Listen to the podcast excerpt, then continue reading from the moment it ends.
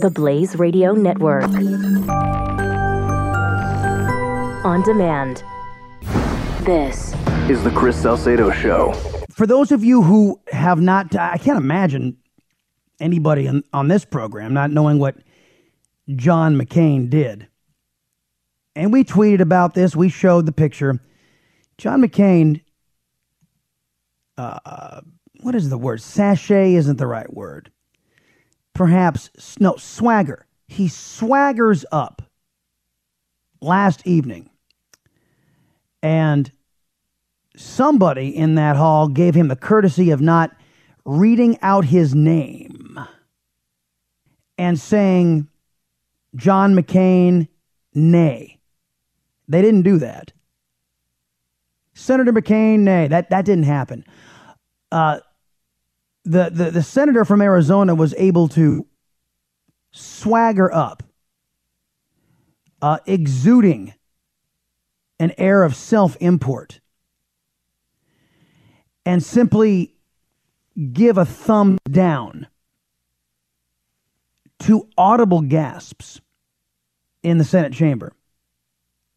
Let, let me be plain about what they were voting on. As a matter of fact, let Charles Krauthammer be plain about what they were voting on. I love the fact that the senators are saying they will support the final bill, which will be the skinny bill, uh, on condition that it can't become law. Isn't there a pattern here?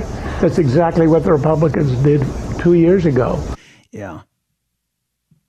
Th- th- this this skinny bill, they were looking for assurances that it would never, ever, ever, ever, ever become law because it was such a poopy bill. Folks, I've I've got to remind you, the reason why you do poopy stuff is because you don't do work. The Republican Party, for the last seven years, did nothing but complain and moan and bitch. They did nothing to provide an alternative. They did no work to come up with a consensus bill to rally behind and put on an incoming president's desk. They, they, they didn't do any work. Now, so, so uh, we can't exonerate the Republicans for their culpability in all of this. They rolled over for President Obama and the imposition of Obamacare when they didn't even see. I hate to remind you guys about this, but when Obamacare was being debated, Republicans didn't come up with a bill then to say, here's our idea. Obama said, let me be clear, it's our idea. Where's Republicans' idea? And you know what? The same leaders that we are we have now put in charge of repealing Obamacare. They were in charge for not even putting up an alternative to uh, alternative to Obamacare way back then, with the exception of Boehner, blithely declaring that the GOP will never repeal Obamacare. I'm beginning to believe him. I don't think the Republican Party is the place for the conservative movement anymore. If you're a conservative who believes in liberty, in freedom, in a limited government structure that handles the basics and otherwise stays out of your life, if you believe in merit, if you believe in people being able to keep more of the fruits of their labor to take care of their needs and be able to donate uh, to charities of their choice instead of having government be the ultimate charity where elected leaders are able to use your money to keep themselves fat and happy and wealthy. Um, the Republican Party is no longer the place for you. I've worried about this, about openly calling for a third party, which I'm not doing yet.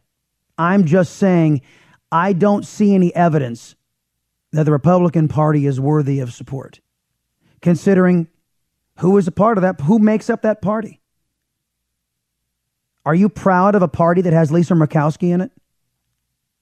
Are you proud of a party that has Susan Collins in it?